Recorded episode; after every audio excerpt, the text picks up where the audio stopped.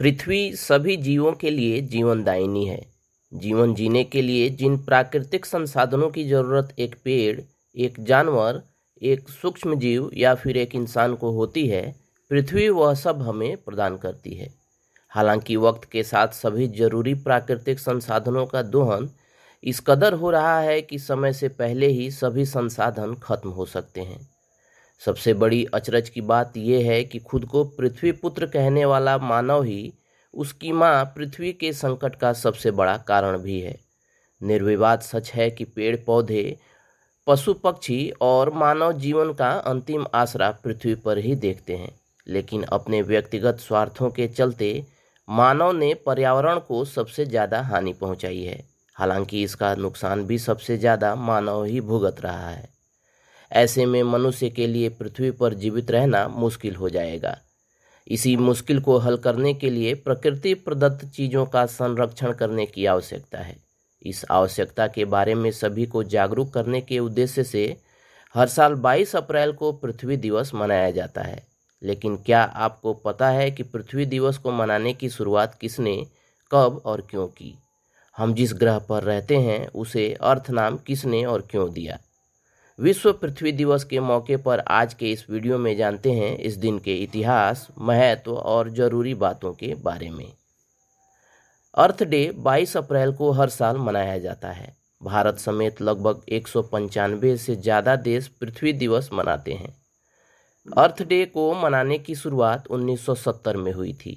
सबसे पहले अमेरिकी सीनेटर गेलॉर्ड नेल्सन ने पर्यावरण की शिक्षा के तौर पर इस दिन की शुरुआत की थी।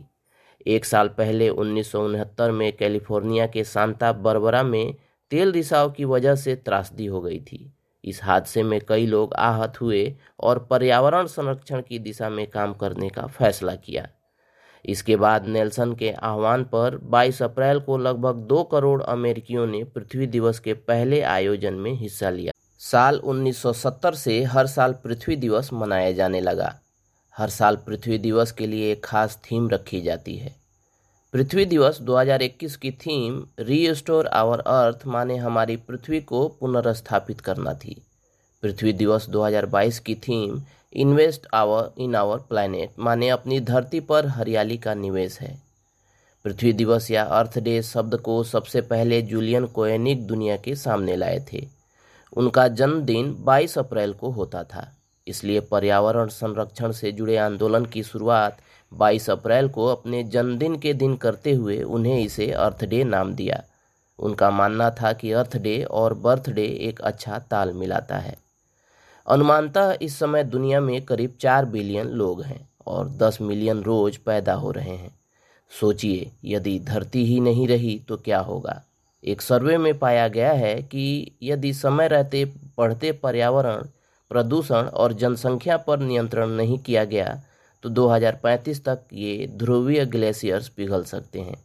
यदि ये ग्लेशियर्स पिघलना शुरू हो गए तो धीरे धीरे मानव जीवन समेत पूरा जनजीवन समाप्त हो जाएगा। सोचिए गलती से भी यह अनुमान सच हो गया तो क्या होगा? तो क्या हम डर जाएँ, हाथ पर हाथ रख कर बैठ जाएँ, मरने को तैयार रहें? या जो होगा देखा जाएगा के भाव के साथ ज़िंदा रहें? आखिर क्या करना होगा हमें?